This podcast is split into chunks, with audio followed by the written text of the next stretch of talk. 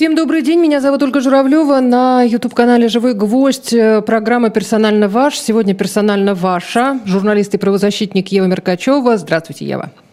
Здравствуйте. А, я э, хотела начать с одной темы, просто пытаюсь, пытаюсь понять, насколько у вас сейчас есть возможности следить за, э, там, за положением людей, за правами человека э, в, в местах заключения, или в последний год это стало слишком сложно? А, ну, на самом деле, э, сейчас сложнее стало попадать лично для меня э, в места не столь отдаленные. Почему? Потому что у меня в конце прошлого года закончился мандат члена ОНК Москвы. Соответственно, Но... по московским СИЗО и спецприемникам я уже не могу ходить. А как члена СПЧ меня не пустили в этом году в одну из а, женских колоний, откуда поступали тревожные сигналы. Так, например, мне сообщали женщины, что а, у них там нет возможности, уж простите за откровенность, подмыться, у них там нет возможности носить теплое белье, ну и много-много всего того, что требовало проверки. Ну и плюс они сообщали про очень тяжелый труд физический, за который платят им копейки. Я послала запрос, меня, к сожалению, не пустили. Я считаю, что по надуманным основаниям. А, это очень тревожно. Вот. А, понятно, что ситуация сейчас там непростая везде и у всех, но мне кажется, вот особенно, что касается прав женщин, это вот очень важная сфера. Я, я в принципе, всегда старалась как-то а, выделять женщин. Объясню почему. Потому что, на мой взгляд, женская преступность – это отдельная вообще история, и женщина за решеткой – это что-то совершенно такое ну, невообразимое для человечества. Потому что женщина по самой своей природе, она мать, она жена, там, не знаю, она дочь, и она не преступница. Если женщина идет на какой-то криминал, это означает, что что-то очень тяжелое происходит с ней, с обществом, и вообще в, в той стране, где она находится. И поэтому нам нужно обязательно разбираться с каждой конкретной ситуацией. Ну, я, конечно, не беру случаи, когда есть психическое отклонение. Такое тоже бывает. У нас страшное преступление, особенно что касается детоубийств, это совершали женщины, которые были с серьезными клиническими диагнозами. Ева, я просто хотела, э, хотела уточнить еще такой момент. Мы периодически получаем э, информацию по разным, разные телеграм-каналы, разные СМИ, там, разной степени желательности, а, сообщают э, о том, что происходит в местах заключения с вот этими вот наймом или, я не знаю, там чем-то еще. И, кстати, недавно появилась информация, что и женщин якобы из каких-то колоний вроде бы э, могут, э, опять же, сделать, как это сказать, реабилитировать и отправить тоже, значит, э, в, зону ведения спецоперации, но якобы там для каких-то, значит, вспомогательных занятий, и что они, дескать, только рады вот послужить Родине и как-то замазать свои э, свои грехи. Вот эту информацию вообще кто-то может э, ну, подтвердить? Вы вот знаете вообще, как это происходит? Ну, на самом деле, я знаю женщин, а, которые в статусе заключенных, которые то есть под следствием, и женщин, которые уже осуждены, а, в том числе с громкими именами, которые заявили действительно о своем желании принять участие в специальной военной операции. То есть я лично их знаю. А, таких женщин немного. А, с их стороны, что это такое может быть? Ну, мне сложно предположить, когда это заключенные, они вообще понимают, что их, естественно, никто не возьмет, поскольку их дело расследуется, они еще не приговорены судом, поэтому скорее с их стороны это такой некий даже пиар ну вот в частности а, попросила, чтобы ее отправили в зону СВО бывший прокурор Осетии, а, женщина, которая была в одном из районов. Правда, у нее приговор уже есть, но он не вступил в законную силу. И попросила бывшая судья арбитражного суда Москвы, вот, э, которая тоже прекрасно понимает, особенно с учетом того, что она судья, что никто ее не отправит. А, что касается Простите, оба, оба этих э, случая с э, дамами как бы юридическими, да. это же преступления, связанные с профессиональной деятельностью? А, вы знаете, нет. В одном случае женщину обвинили в том, что она якобы а, пыталась заказать убийство своего угу. родственника, а в другом случае это да, это коррупция. То есть это ну, понятно, да, я просто пытаюсь понять, э, почему да. именно вот э, э, такие должности. А, и, и, а что касается вот истории с наймом сначала в ЧВК, потом вроде бы скажешь, в ЧВК да. больше не нанимают и так далее, а вот с, с, с этой агитационной, так сказать, поездкой по зонам, вот а, от, у вас есть какие-то источники информации, помимо тех, ну вот, которые, которые мы, мы, мы ну, видели? Ну, про женщин, да, про женщин говорили еще в конце прошлого года.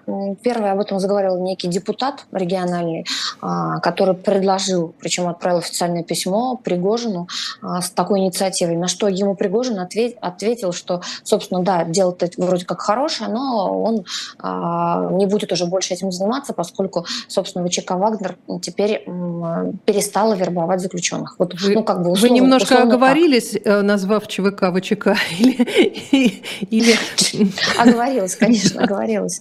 Или что-то я пропустила. Да. Так. А, да, слушайте, да, мы живем, конечно, в удивительное время, могли и пропустить, но я вроде бы только оговорилась. Угу. Вот, поэтому я думаю, что вербовки женщин не будет. Я почти уверена в этом. Понятно, что ничего исключать нельзя, но все-таки женщина это особая категория, повторюсь. И у нас их не так много, слава богу, за решеткой.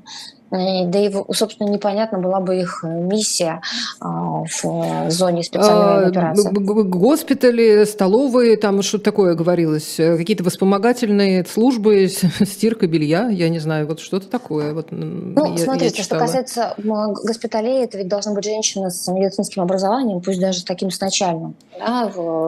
Это раз. А во-вторых, ну, у нас госпиталь не разворачивается прямо в самой зоне специальной военной операции. У нас вывозят учат раненых, правильно?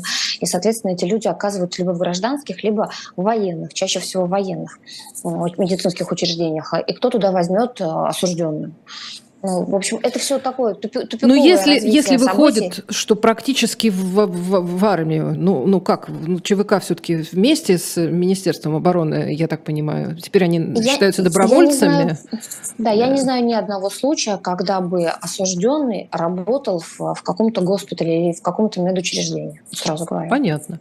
А что касается вот этих вот э, заключенных, о которых, ну, нам рассказывал, в общем-то, Евгений Пригожин, что вот они там набрали брали, да, мы, а про них э, что-то известно вообще, как э, их, я понимаю, что их права никого не интересует, но как чисто, чисто юридически и технически это было, э, это все производилось, вот этого я правда понять не могу, и многих юристов ну, читала, но я не могу понять, как это, как это в принципе возможно. приехать, кажется, в, приехать в какую-то колонию, вот вы не можете туда попасть. Туда может попасть некий человек и сказать, так, я всех забираю. Это как?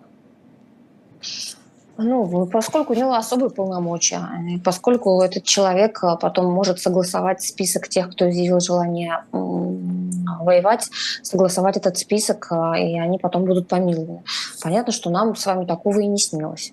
Вот. Ну, что чувствует я сказала... ФСИН? Я вот в этом смысле. Вот они... ну, а, ну, я думаю, что они в данном случае просто исполнители. А, меня всегда волновал вопрос, как они отпускают да. А, с неким человеком людей, который числится точно за учреждение за конкретным начальником колонии, неважно какого она режима, строгого режима, особого режима, обычной колонии. А, но все как раз стало на свои места, когда выяснилось, что к моменту, когда они покидают территорию учреждения, они уже, по сути, вольные люди, поскольку а, они То есть очень быстро этот... получаются необходимые документы. Но документы да, какие-то да, да. есть. Понятно. Конечно, да. Соответственно, никаких рисков для начальников колонии нет. А вы когда говорили по поводу того, что считаете, что женщины-преступницы – это всегда какой-то особенный случай, а, но я подумала о тех э, женщинах, в том числе и женщинах, э, которые идут у нас сейчас по несколько иным статьям. Не по чистому криминалу, так сказать, а по э, вот всем этим вещам. Фейки, участие в нежелательной организации, там вот даже это может быть, там, не знаю, поддержкой терроризма, наверное, когда-то в каких-то обстоятельствах, да, э, там, ну, в общем, все, что, все, что угодно, от э, деятелей бывших штабов Навального до там вот какой-то истории про женщину, которая вроде бы спонсировала ВСУ. А с этими, э, с этими женщинами в том числе, а, с, с ними вообще что и как? А, их ведь э, будет становиться больше и больше, если я правильно понимаю, потому что у нас каждый день какие-то новости. Вот сейчас в третьем чтении принят закон о том, что нельзя тоже там обижать, в том числе и добровольцев, и дискредитировать их так же, как армию нельзя. И там, в общем, серьезные сроки. И у нас зоны, зоны сейчас будут э, переполняться? А что будет происходить, мы можем только догадываться. А так-то у нас а, на сегодняшний день исторический минимум тюремного населения. По разным причинам, но вот То есть места мы есть? как факт. Места есть, однозначно. Более того, а, когда в прошлом году я объезжала колонии, целый ряд колоний, в том числе в Мордовии, а, я с удивлением узнавала, что они закрываются. Именно из-за того, что за ненадобностью. И прям в каждом крупном регионе было по одной-две колонии, которые либо только что закрылись, либо в в предыдущем году закрылись, либо планируются закрыть. Для меня это было, конечно, такое открытие, а, но открытие со знаком плюс. А, чем меньше учреждений, тем, тем лучше, тем, собственно, мы как раз говорим про то, что у нас гуманнее вроде как все становится. А, пытались понять причины. Я считаю, что у нас, в принципе, уровень криминализации населения, он вот до, до всего того, что происходило, до, до вот этих новых законов, он падал. А люди меньше стали совершать преступления. Связано это в том числе с тем, что у нас эти камеры кругом, ну, как-то стали они, наверное, опасаться, что быстро задержат. А, может быть, просто стали ценить свою жизнь, свое время, свою свободу, своих близких. Но в любом случае, что касается преступности, она у нас снижалась. А, но до появления вот этих новых законов, про которые вы говорите, потому что они стали уровень преступности опять, как мне кажется, повышать. Мы сейчас будем смотреть по статистике, что происходит, а, потому что благодаря этим новым законам у нас появляется больше людей, а, которые, скажем так, нестандартные преступники. Почему? Потому что это люди в основном с высшим образованием. Это люди, у которых была работа. Это люди из хороших семей. А, ну и вообще, собственно, это не маргинальная публика, да, и все ну, больше таких людей оказывается сначала в СИЗО, потом в колониях. И, собственно, даже персонал сейчас пытается, так знаете, как бы переформатироваться. Потому что одно дело, когда они общались э, с людьми, основной контингент которых это был необразованный, как я уже сказала, такие из семей неблагополучных, выпивающие и так далее. А с редким включением делают... коррупционеров да, настоящих да, да. и вымышленных, и всяких да, там предпринимателей. Да, конечно, да. Конечно, этих, этих тоже всегда было. Вот. Но тут у нас появляются просто люди, уже не связанные с бизнесом, но при этом, как я уже сказала, не маргинальные, а вот такие вроде бы социально ответственные. Да, и, Учителя, и главное, врачи и кто угодно еще. Да, кто угодно. А, вы заметили, что вот у нас а, за финансирование, на самом деле у нас еще был скачок, связанный с финансированием терроризма, а, наверное, года два назад. Я тогда стала, э, ну, когда мониторила наши СИЗО московский, стала обращать внимание, что все больше людей с такими статьями и много при этом женщин. А, причем а, это были в том числе женщины, которые, например, занимались медицинской деятельностью. А чаще всего это были по национальности не русские женщины. Ну, давно они приехали из разных там республик или регионов, но тем не менее они были гражданами России уже, гражданками России. И э, история была примерно типичная такая. Там кто-то попросил э, там, не знаю, через, э, там, не знаю, Сбербанк онлайн, либо какое-то другое банковское приложение перевести деньги родственнику. А потом оказалось, что эти деньги попали в, какую-то организацию, э, которая так или иначе связана, например, с запрещенной ИГИЛ или ну, с какой-то Это другой. как раз, да, это, да. это был такой вот момент. Это... Сейчас, да. сейчас появилась новинка, и в том числе новинка для тех, кто хочет по Э, поквитаться, скажем, с своими там нелюбимыми э, не знаю, сотрудниками, там, родителями нелюбимых одноклассников детей и так далее. Когда начинают, начинают доносить, в том числе там, за что-то написанное в соцсетях за какой-то там, я не знаю, там ролик, бумажку, рисунок и все такое. А у меня возникает вопрос, ну, с таким валом, э, мне кажется, что, что много, много такого происходит. Наверняка страна большая, и люди разные, и, и много есть таких вот желающих. А неужели все будут э, все будут рассматривать. Вот как вы, как вы думаете? Ну, я думаю, что вот сейчас, э, наверное, это в тренде, такие заявления. И сейчас правоохранители боятся, что их накажут за то, что они не рассмотрят чего-то. Что касается этих э, природы, этих обращений, а мне, например, вот совершенно было непонятно, как пишут доносы дети. Казалось бы, да, они же воспитаны в современной России. Это дети, которые выросли уже на гаджетах, да, дети, которые, ну, такие, и отдыхали за границей, и прогрессивные. И тем не менее в школе пишут, либо студенты пишут. А, я вот сегодня узнала историю. Имеете в виду на преподавателя там сня, на снять преподавателя, видео? Там. Да, да, да, да, да. Вот сегодня я узнала историю, как а, студент одного из московских вузов на преподавателя написал нашего коллегу, преподаватель был журналистом прошлом, и угу. он написал донос, э, что тот якобы там что-то сказал. Хотя ну, я уверена, что ничего такого там не было.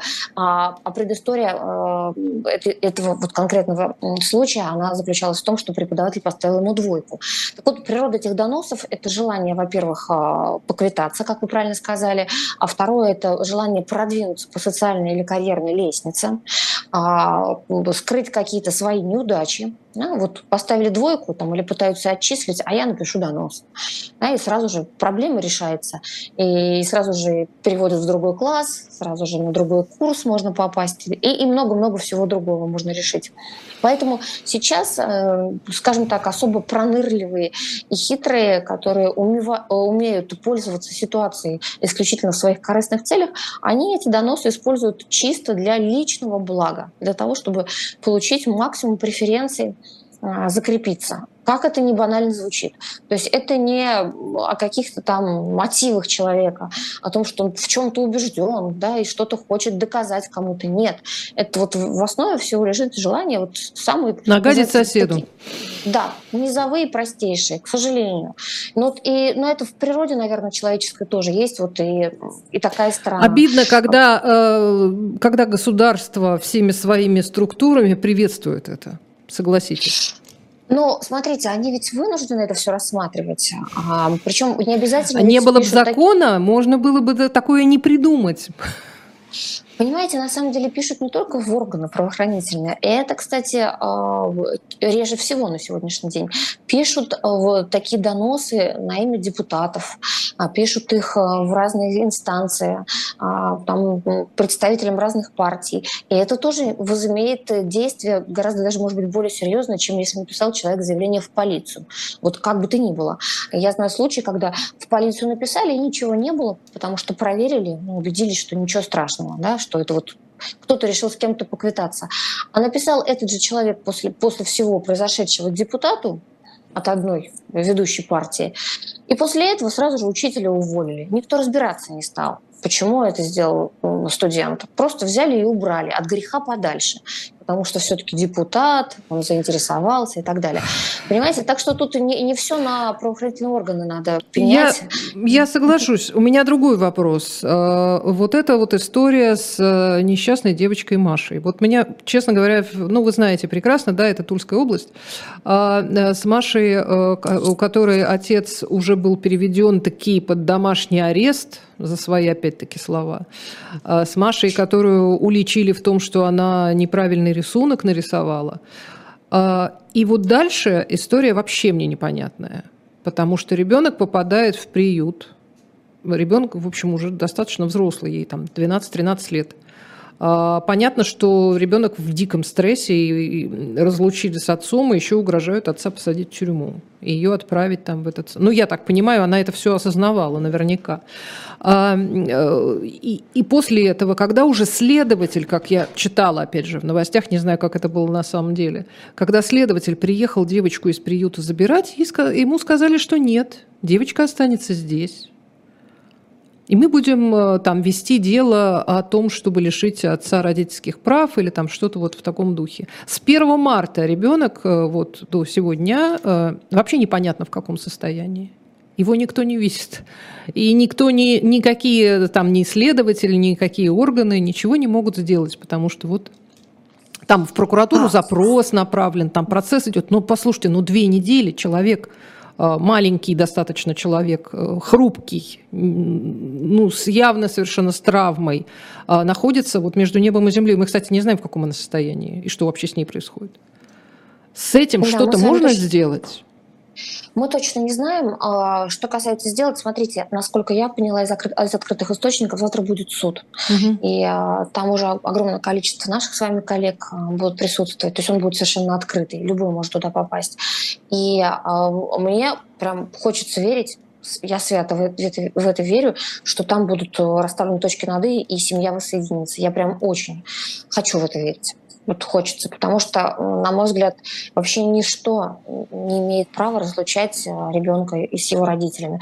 Там, правда, ситуация с мамой непонятна. Кстати, у нее есть мама. Да, но она осознать... не, да, она не живет не, с дочерью. Да, не живет, не принимала участие.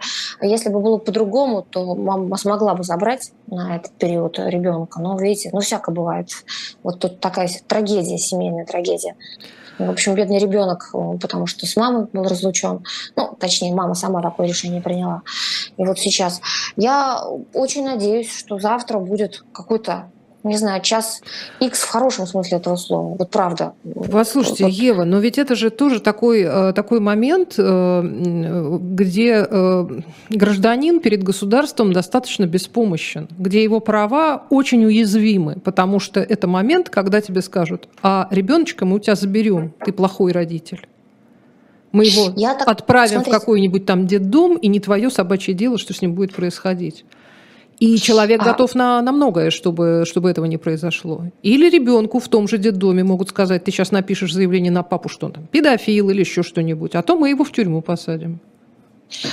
Ну, я с вами соглашусь полностью, но я надеюсь, что такого не происходило и не произойдет. А, я правда, ну, мне хочется в это верить. Пусть э, я идеалистка, и я правда думаю, что завтра вот как раз все разрешится наконец. А, ситуация очень сложная, и я думаю, что ничто не имело права разлучать родителя и ребенка. Вот прям вот это мое личное убеждение. Если только родитель не представляет для ребенка угрозу. В каком-то случае бывает, когда отец там наркоман, да, когда отец сошел с ума. Вот что-то произошло такое, что можно было бы диагностировать с помощью медиков, и вот в этом случае тогда их разъединяют. Во всех других ситуациях, в любых. Вот что бы это ни было, я считаю, что это бесчеловечно разъединять ребенка и родителя. А, внимание сейчас приковано всех. А, я вот очень надеюсь на здравомыслие. И, и насколько я понимаю, я интересовалась этим вопросом, не стояла даже такая тема, как лишение родительских прав.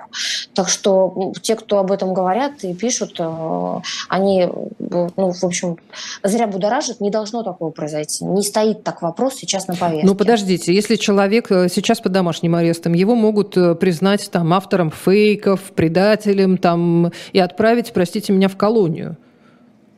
Тогда, тогда вопрос, вопрос пребывания ребенка опять встает э, в полный рост. Может быть, просто а, хотят решить эту проблему заранее?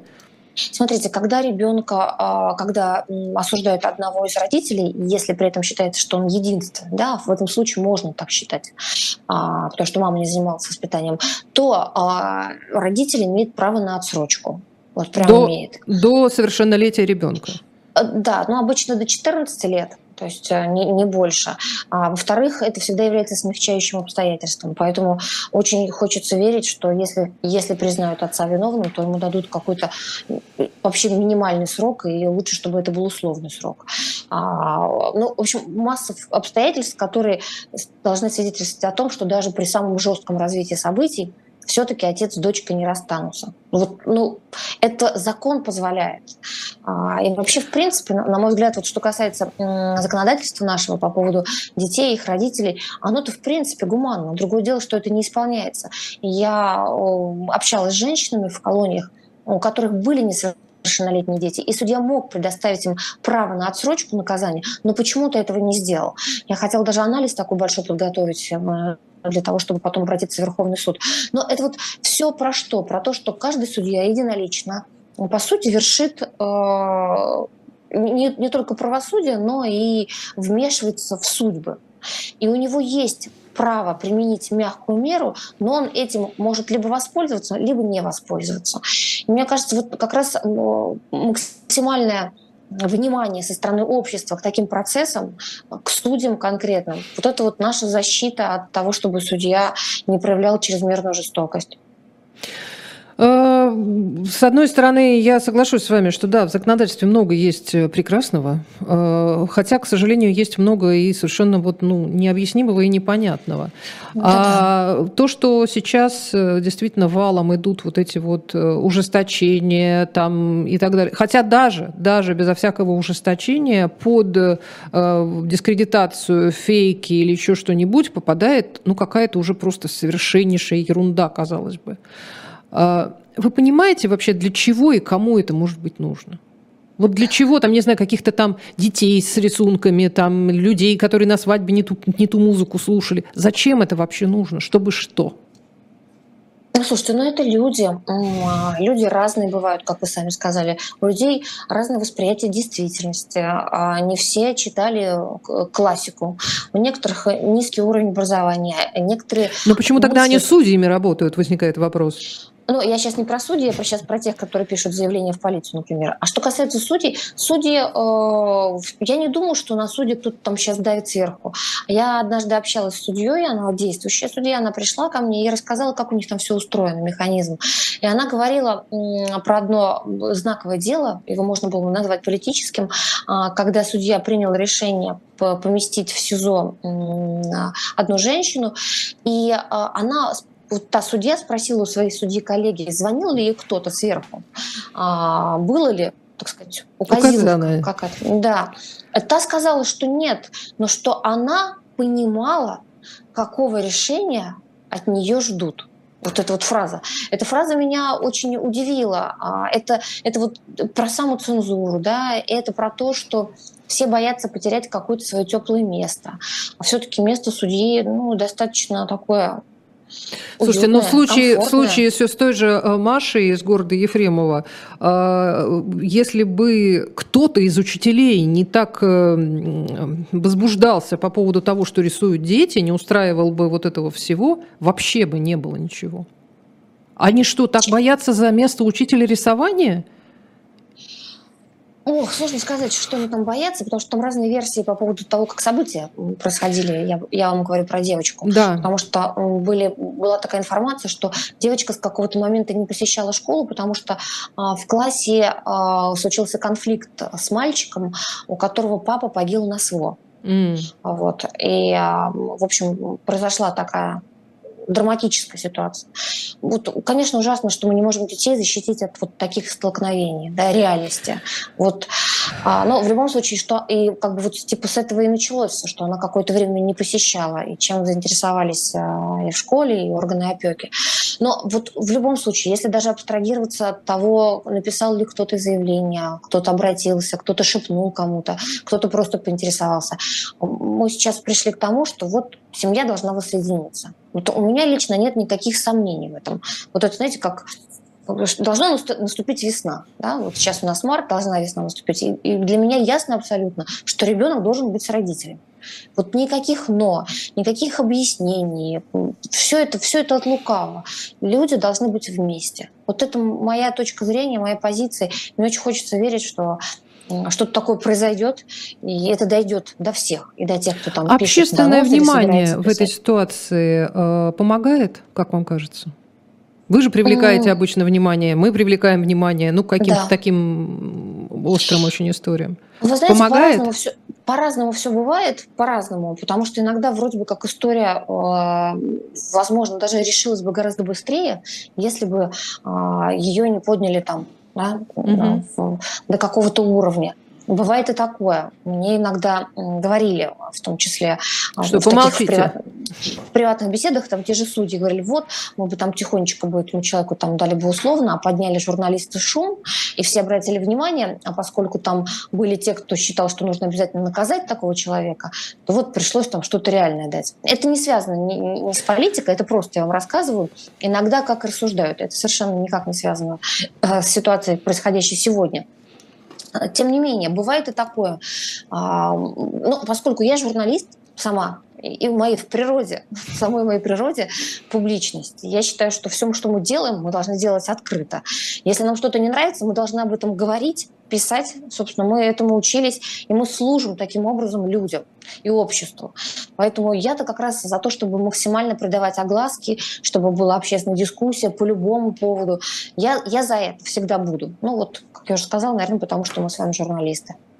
Да, пишут, э, пишут наши, наши зрители, э, об этом, собственно, уже говорили, по поводу того, что депутаты утвердили поправки в административные уголовные кодексы, по которым за дискредитацию и фейки об участниках боевых действий будет грозить до 15 лет колонии и 5 миллионов рублей штрафа. Да, мы об этом тоже э, говорим. Я здесь хочу сделать небольшую паузу.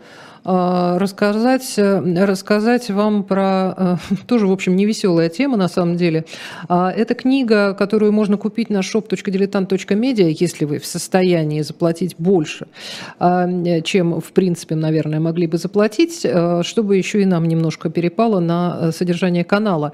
Это книга «Ночь длинных, длинных ножей», 32-34 год, Макса Гало, историческая, но какова эпоха и насколько, насколько это может быть интересно, в том числе и сейчас, когда мы все время что-то вспоминаем, там что-то пытаемся как-то в голове сравнить, там вот, ну не знаю.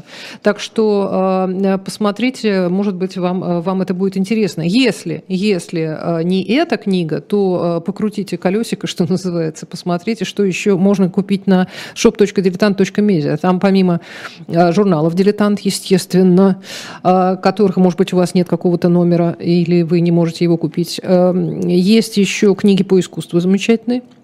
Есть книги просто с, как бы с давно, давно известным содержанием, но в, в особенно э, хороших, в хорошем издании, либо редком э, и, и, и так далее. Так что, пожалуйста, внимательно исследуйте. Вдруг вы найдете там ту книгу, которой вам прям вот не хватало в жизни, или вы, хотите, или вы точно знаете, кому вы хотите ее подарить. Э, возвращаемся. Возвращаемся к нашему разговору. Я по поводу, по поводу вот этих вот Э, вот этих точек, да, где, где права человека находятся под угрозой.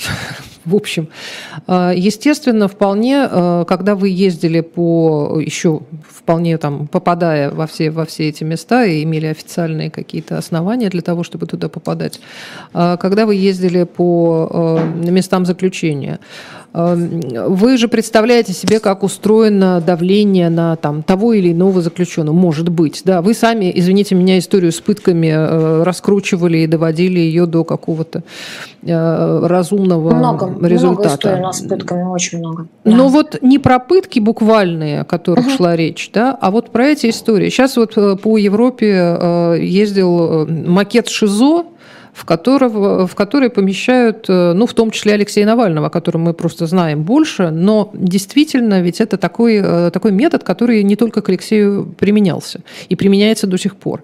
Постоянное, постоянное помещение в, э, в ШИЗО, буквально вышел, сел обратно.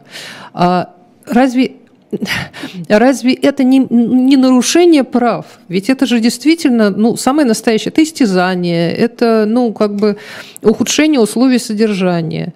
И так легко это можно делать как мы видим, да, на примере многих заключенных. Можно, можно там лишать свиданий, например, не, не предоставлять свидания очень долго, там, ограничивать посылки, не разрешать звонить, еще что-то такое. Почему это все время можно? Вот почему это никак невозможно преодолеть? Ну, это было, это было давно, мне кажется, это было всегда. Ну, Я вообще да. исключаю, что это и будет. А человек, который находится в местах лишения свободы, полностью во власти администрации. Полностью. А, и, собственно, она определяет а, степень жесткости требований для него. Потому что вроде бы правила внутреннего распорядка для всех едины. Но когда вы попадете в одну колонию и ровно в такую же другую, то есть один и тот же режим будет, например, общий режим, вы будете поражены тем, что они совершенно разные. И что в одной колонии можно, и, и за это никто не наказывает, то в другой колонии это прямой путь в ШИЗО, из которого человек может не вылезти, да, и где он будет э, страдать от нехватки, солнеч... от нехватки солнечного света, от нехватки движения, э, знаю, всего, движения, тепла. Э, я общалась с осужденными, которые, с осужденными, которые находились в ШИЗО голыми, Даже такое практиковалось. То есть, когда их туда помещали, они были без одежды. А при этом в, в ШИЗО человек не может а, спать. То есть там вот эта кровать нары так называемые, они пристегиваются в течение дня, находятся в таком состоянии, причем на замок их пристегивают, невозможно открыть, и человек все время должен стоять. Поэтому э, некоторые осужденные, когда они уставали стоять либо сидеть на маленькой железной крошечной лавке вот такого размера, они ложились на пол. Пол был бетонный. Голый человек лежал на полу. Разумеется, человек заболевал. При том, что нехватка пищи, поскольку в ШИЗО невозможно взять с собой те продукты, которые были у него, например, в камере там, или в, в отряде. И вот и так человек зачастую проводил даже не месяца, а вот самая, наверное, длительная история, когда человек был три года в ШИЗО. Три года. Ева, но его... то, что вы говорите, это, это настоящие пытки.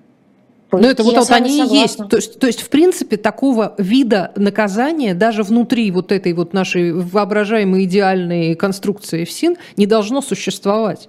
А они не должны, э, ну, администрация не должна иметь право на такие вещи, по идее. Нет? Или я фантазирую? Ну, по идее, это да понимаете, но все же зависит от того, как трактовать закон. А, вот я помню, когда мы проезжали, а, объезжали Кировский регион, я считаю, Где очень пыточный. много зон. Да, да, это мое мнение пыточный регион. И я вам сейчас скажу последнюю новость, а, которая для меня, например, шокирующая. Я помню, мы там а, в колонии, которую я лично, я лично и мои коллеги, создатели э, вообще в целом системы борьбы с пытками Игорь Каляпин и Андрей Бабушкин, который к сожалению, покинул нас в прошлом году. А мы, мы троем посчитали, мы специалисты в области тюрьмы, посчитали его пыточной этой колонии. И мы разговаривали с осужденным, которого мы, как мы считали, раскрутили на беседу, на откровение. И он рассказал, раскрыл схему, как там и кто пытал, вот полностью схему. А мы эту схему предоставили туда, куда нужно. А с ним потом пообщались из местного следственного комитета. А знаете, чем закончилось? Ну, во-первых, они отказали в возбуждении уголовного дела по факту пыток. И я видела этот документ, знаете, как там было сказано, что пообщавшись с теми, на кого он указал, как пытатели, угу. значит, следователь, женщина, а, значит, пришла к выводу, а, то есть они ей сказали, что нет, мы что не, не было такого, мы ни в чем не виноваты. Да, и, и сотрудники сказали, и активисты, да, те заключенные, которых они используют для того, чтобы не своими руками, а руками чужими пытать. Они сказали, ничего такого не было. И она пишет в отказе, что оснований не доверять этим людям нет. А она в итоге дело не, не, не начинает по пыткам, но открывает дело задачу ложных показаний. И вот одного из этих людей, который нам про эти пытки рассказал, и глаза которого я помню, я совершенно уверена, что он не врал. И все его показания, которые он нам давал, бьются с показаниями остальных которых мы опрашивали в разное время, в разные периоды. Так вот, его осудили сейчас на год. Мы прибавили еще год за то, что он вот это вот все рассказал. Но о чем вы говорите? То есть это вот сейчас происходит? Вот это вот только свежее решение суда. Я сейчас, честно говоря, опомниться не могу, но я надеюсь, конечно, что, ну хорошо, раз наш суд вот так относится, может быть, какой-то высшее возмездие произойдет, все равно все рано или поздно становится на свои места. Я думаю, те люди, которые пытают и которые покрывают это, они будут наказаны. Мы знаем, как это происходит. Я помню, меня всегда вдохновляют истории об этом. Я помню, как мне рассказывал тот же Каляпин, когда они пытались бороться с пытками, по-моему, это было в Новгородской области, там был жуткий начальник один, одной колонии, который ничего не боялся, у которого были очень весомые покровители в самых, э, не знаю, там, серьезных структурах. А, и в его колонии заключенных убивали, в его колонии их пытали, в его колонии происходили самые чудовищные вещи, он ничего не боялся. Об этом правозащитники говорили, Тогда еще можно было говорить, ничего не бояться, ничего за это не было, ничего, ничего не происходило. А потом а, в какой-то момент какой-то покровитель его, а, этого начальника колонии, попал сам за решетку, другой покровитель уехал за границу, третий покровитель на пенсию вышел. И, в общем, он остался ни с чем. И тут-то как раз все, все припомнили все истории с пытками, со смертями странными заключенных. В итоге его самого арестовали, он, если не ошибаюсь, 20 лет получил. Так что я считаю, что каждый свое получит, в любом случае получит. Но вот ситуация такая. То есть это было еще до того, до пандемии. Это было гораздо раньше. Но это было. И получается, что мы не учимся просто на этих ошибках. А, мы в данном случае общество. Ну, мы, а, мы-то, начальник... мы-то с вами как раз все, все тщательно записываем. Записываем, да, мы записываем. Хочется, хочется сказать, чтобы такого больше не было. Чтобы... Я всегда рассказываю эти истории, потому что каждый раз думаю, что вдруг начальник очередной пыточной колонии подумает, что вот, вот сейчас ему это все Или проходит, судья, или, или, э, судья, или, да, или кто-то еще, или там, не знаю, следователь, прокурор прокуратура вдруг подумает, а может не надо вот это вот делать? Да, может, вот не надо греха на душу взять, отвечать потом придется. Ему или детям его. Ну, просто, ну, я верю в, в некий божественный закон справедливости, закон кармы, как хотите назовите.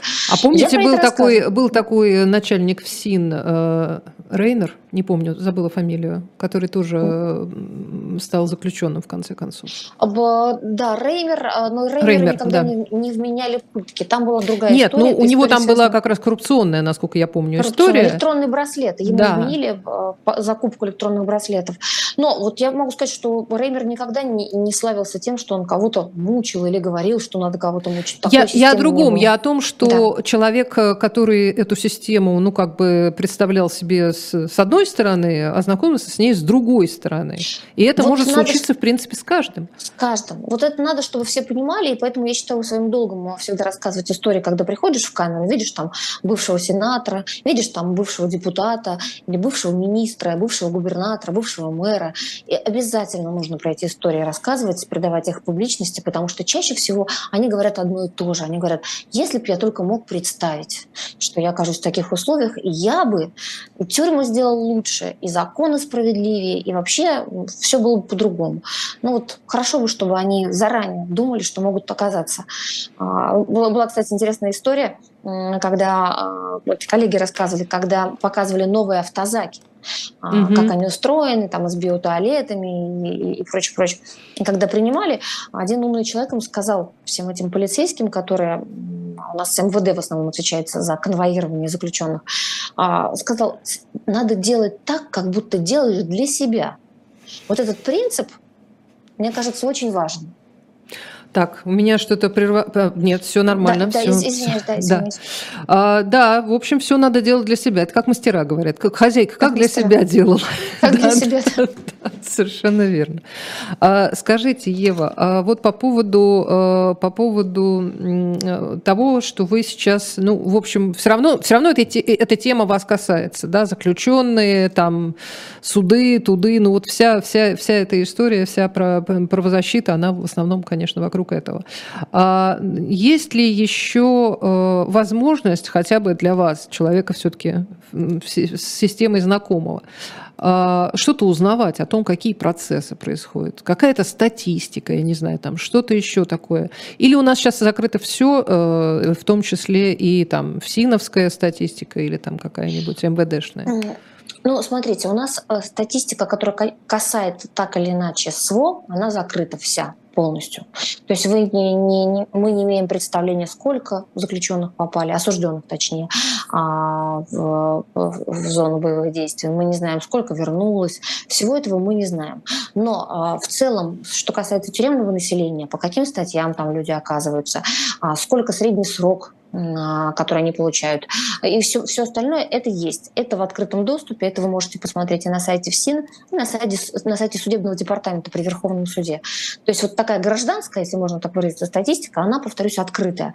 И можно делать анализ. Я, например, вчера встречалась с представительницами движения матерей, а, осужденных молодых людей, которые по статье 228, народная наркотическая. Угу. И они на основе той статистики, которую сами находили, вот это обычно в базах процессах судебных, они составили просто грандиозный анализ несколько таблиц, в котором они все рассчитали, и средний возраст, э, кто попадает по каким а, наркотическим статьям, по какой части, сколько получает, средний срок, а, когда отпускают их по УДО, когда они могут а, просить о, о перережении, вот все. То есть они такие графики чертили, ну, потому что у многих мало, на самом деле, с, с высшим образованием, с юридическим в том числе и так далее. То есть статистика, в принципе, есть, и сейчас, если умело этим пользоваться, можно а, составить для себя картину того, что что происходит в нашей судебной системе, в нашей правоохранительной системе.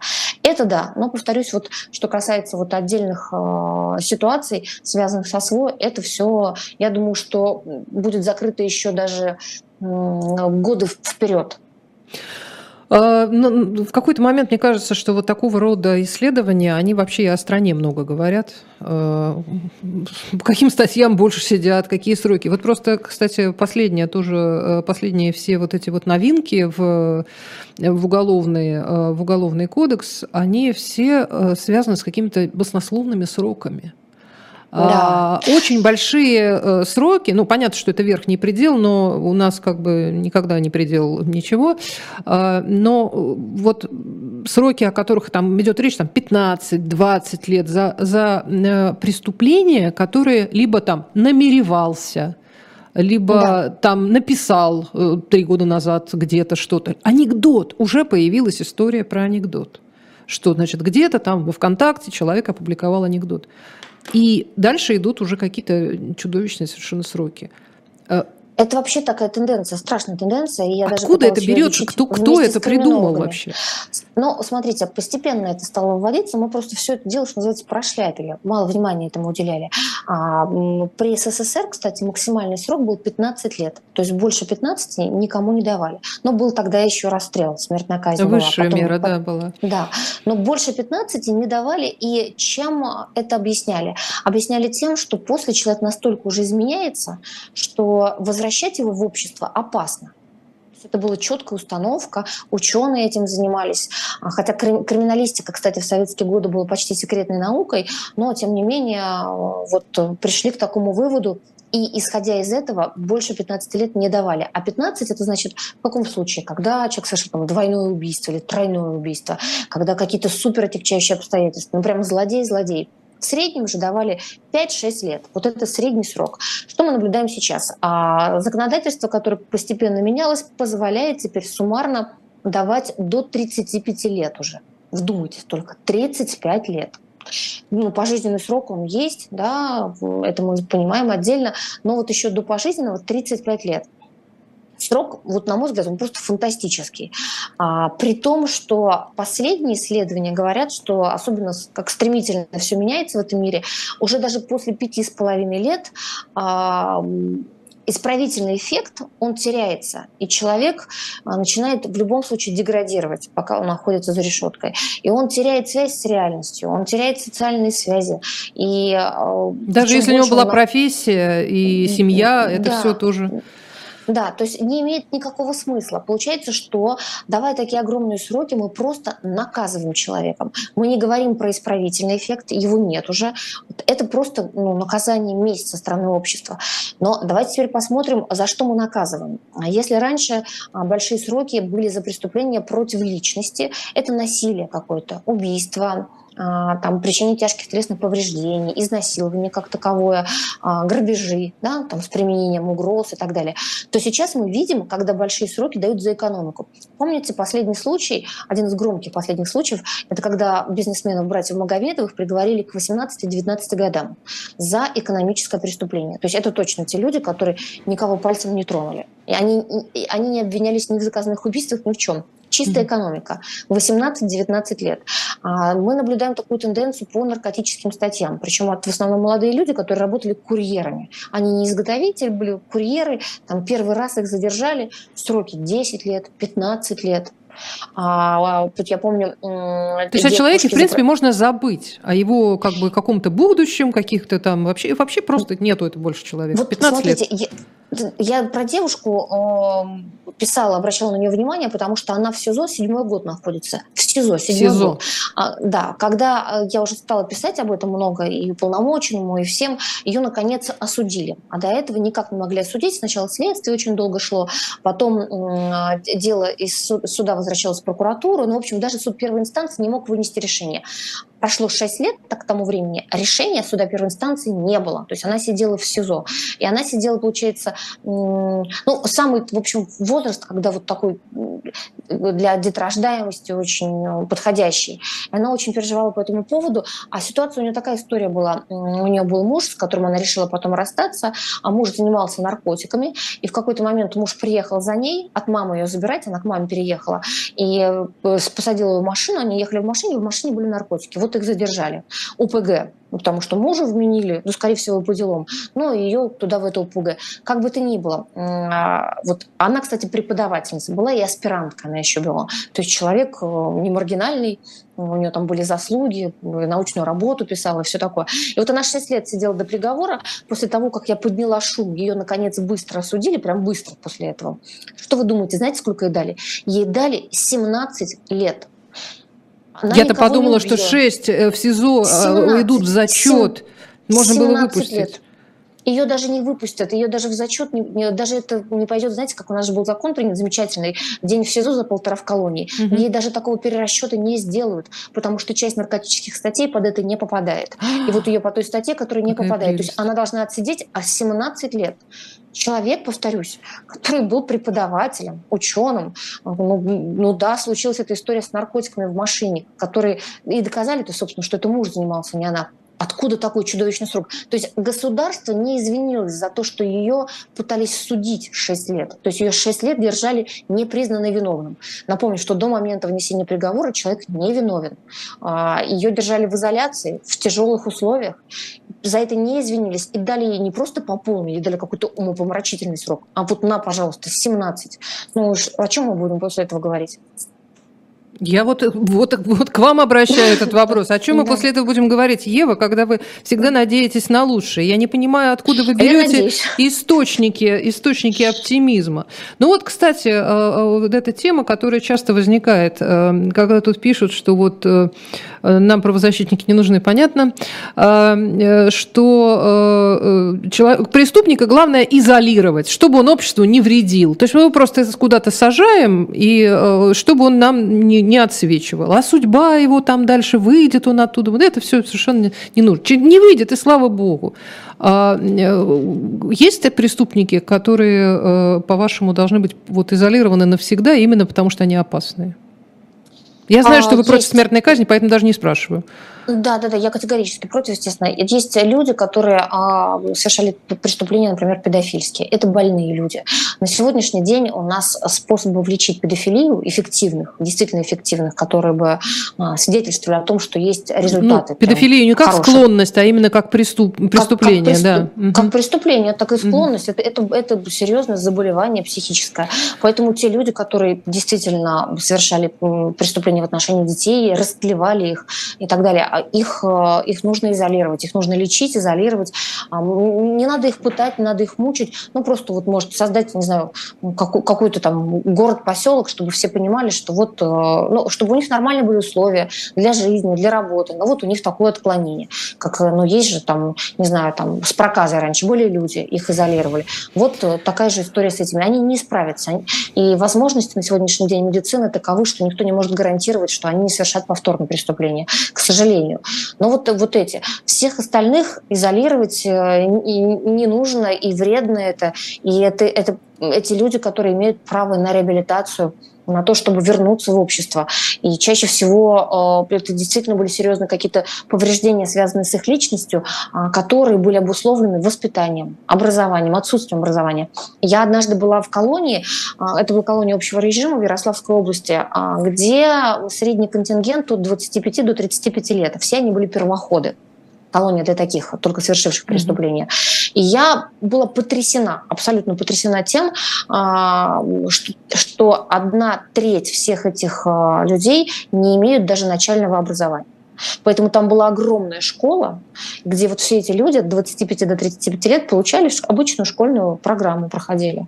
Ну учились вот, читать и писать. Угу. Учились по сути. Казалось бы, мы живем в каком 21 веке. Вот, вот мы, мне, мне казалось это диким. Я не могла поверить. Ну как так? Откуда они? Отсутствие образования, недостаток образования и воспитания – это как раз путь как раз к криминализации. Э, Еще вот э, наши зрители, слушатели, э, да, вот, кстати, та спрашивает, а маньяков? Да, ведь есть же не, не... Ну, вы про маньяков, вы даже книжку целую написали, в том да, числе да. и про маньяков, и брали у них интервью, вы там много об этом да, да, да, да. говорили, да, что действительно есть люди, которые, видимо, неисправимы, и, скорее всего, это психиатрия, а не... Да. Так вот, как раз про судебную психиатрию и про, возможно, карательную, может быть, она и существует. Хотя, кстати, шаман Габышев – который никого не убил, никого не насиловал, ничего с ним такого ужасного не происходило. Ну да, он шел с тележкой своей, там говорил всякие, а может быть, опасные слова, но послушайте, он до сих пор находится в психиатрической больнице. Как вы считаете, это можно считать карательной психиатрией? Вот честно скажу, я просто не видела его медицинскую документацию, вообще не видела и не, не проверяла. Но он все-таки годы уже находится как бы, как бы на лечении. Ну, смотрите, у нас лечение на сегодняшний день психиатрическое возможно только по решению суда. Соответственно, в отношении него такой вердикт был принят.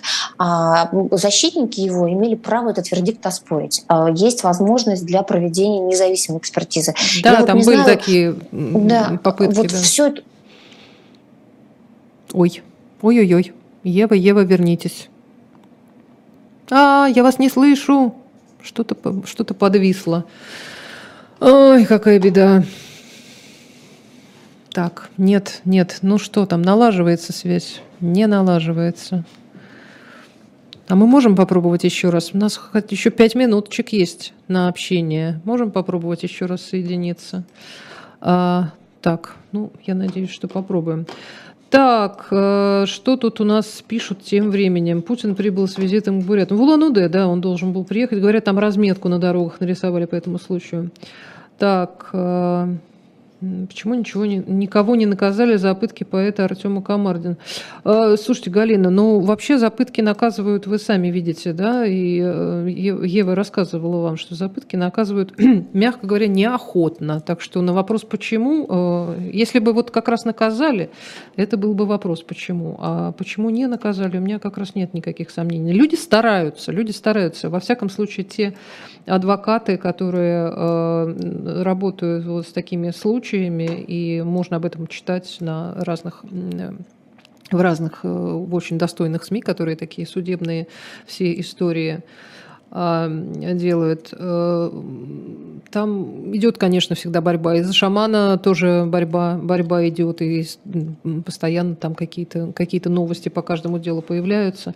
А, вот тут спрашивают, спросите у правозащиты, что она сделала вообще, конкретные дела. Дорогой джентльмен, а, Ева Меркачева делала очень много. И если вам интересно, то вы можете почитать ее публикации, посмотреть ее интервью, публикации в «Московском комсомольце», посмотреть посмотреть огромное количество еще там из прошлой жизни э, интервью э, Евы, когда конкретные люди в конкретных, э, в конкретных СИЗО, в конкретных колониях получали какой-то ответ, какую-то помощь и так далее. И, кстати, дело о пытках далеко не одно было в биографии, в том числе Евы Меркачевой и ее коллег.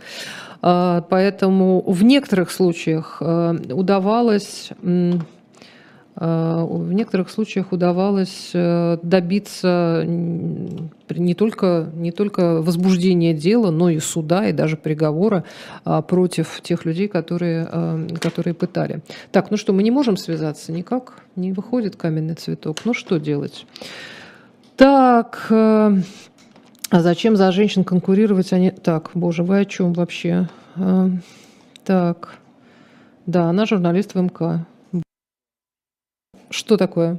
Что? Что? О, ура, ура, ура, Ева, Ева, ура. Да, простите, что что-то, видимо, со связью тут. Да, да бывает. Простите. Попробуйте перевер... перевернуться, извините, извините. Да, вот так, так, так лучше, да. Ага.